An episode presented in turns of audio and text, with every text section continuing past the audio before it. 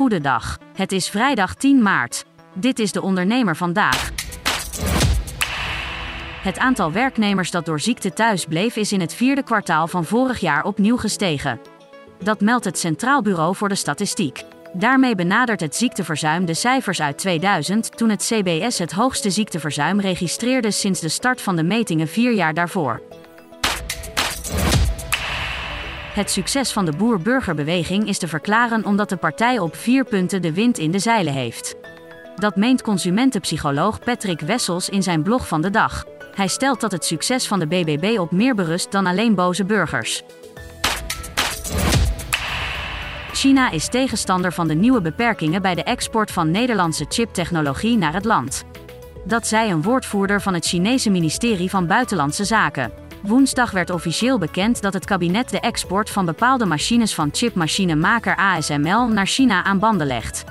Dat is volgens minister Liesje Schrijnemacher van Buitenlandse Handel nodig voor de nationale en internationale veiligheid.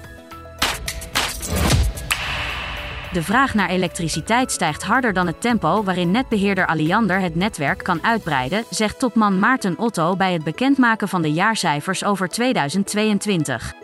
Afgelopen jaar werd meer elektriciteit gebruikt omdat consumenten en bedrijven meer elektrische auto's, zonnepanelen en warmtepompen hebben aangeschaft. Geen goed nieuws voor ondernemers, vertelt de topman. Het betekent dat we in de nabije toekomst helaas tijdelijk niet alle consumenten en bedrijven met een klein verbruikaansluiting direct kunnen helpen wanneer het net in de wijk vol raakt.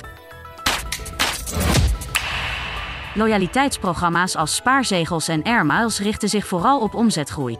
Daarmee missen ondernemers volgens expert John Lin een enorme kans, namelijk het sturen op klantgedrag. In zijn eerste blog voor de ondernemer gaat hij hierop in en legt hij uit waarom we naar het Ant Forest voorbeeld in China zouden moeten kijken.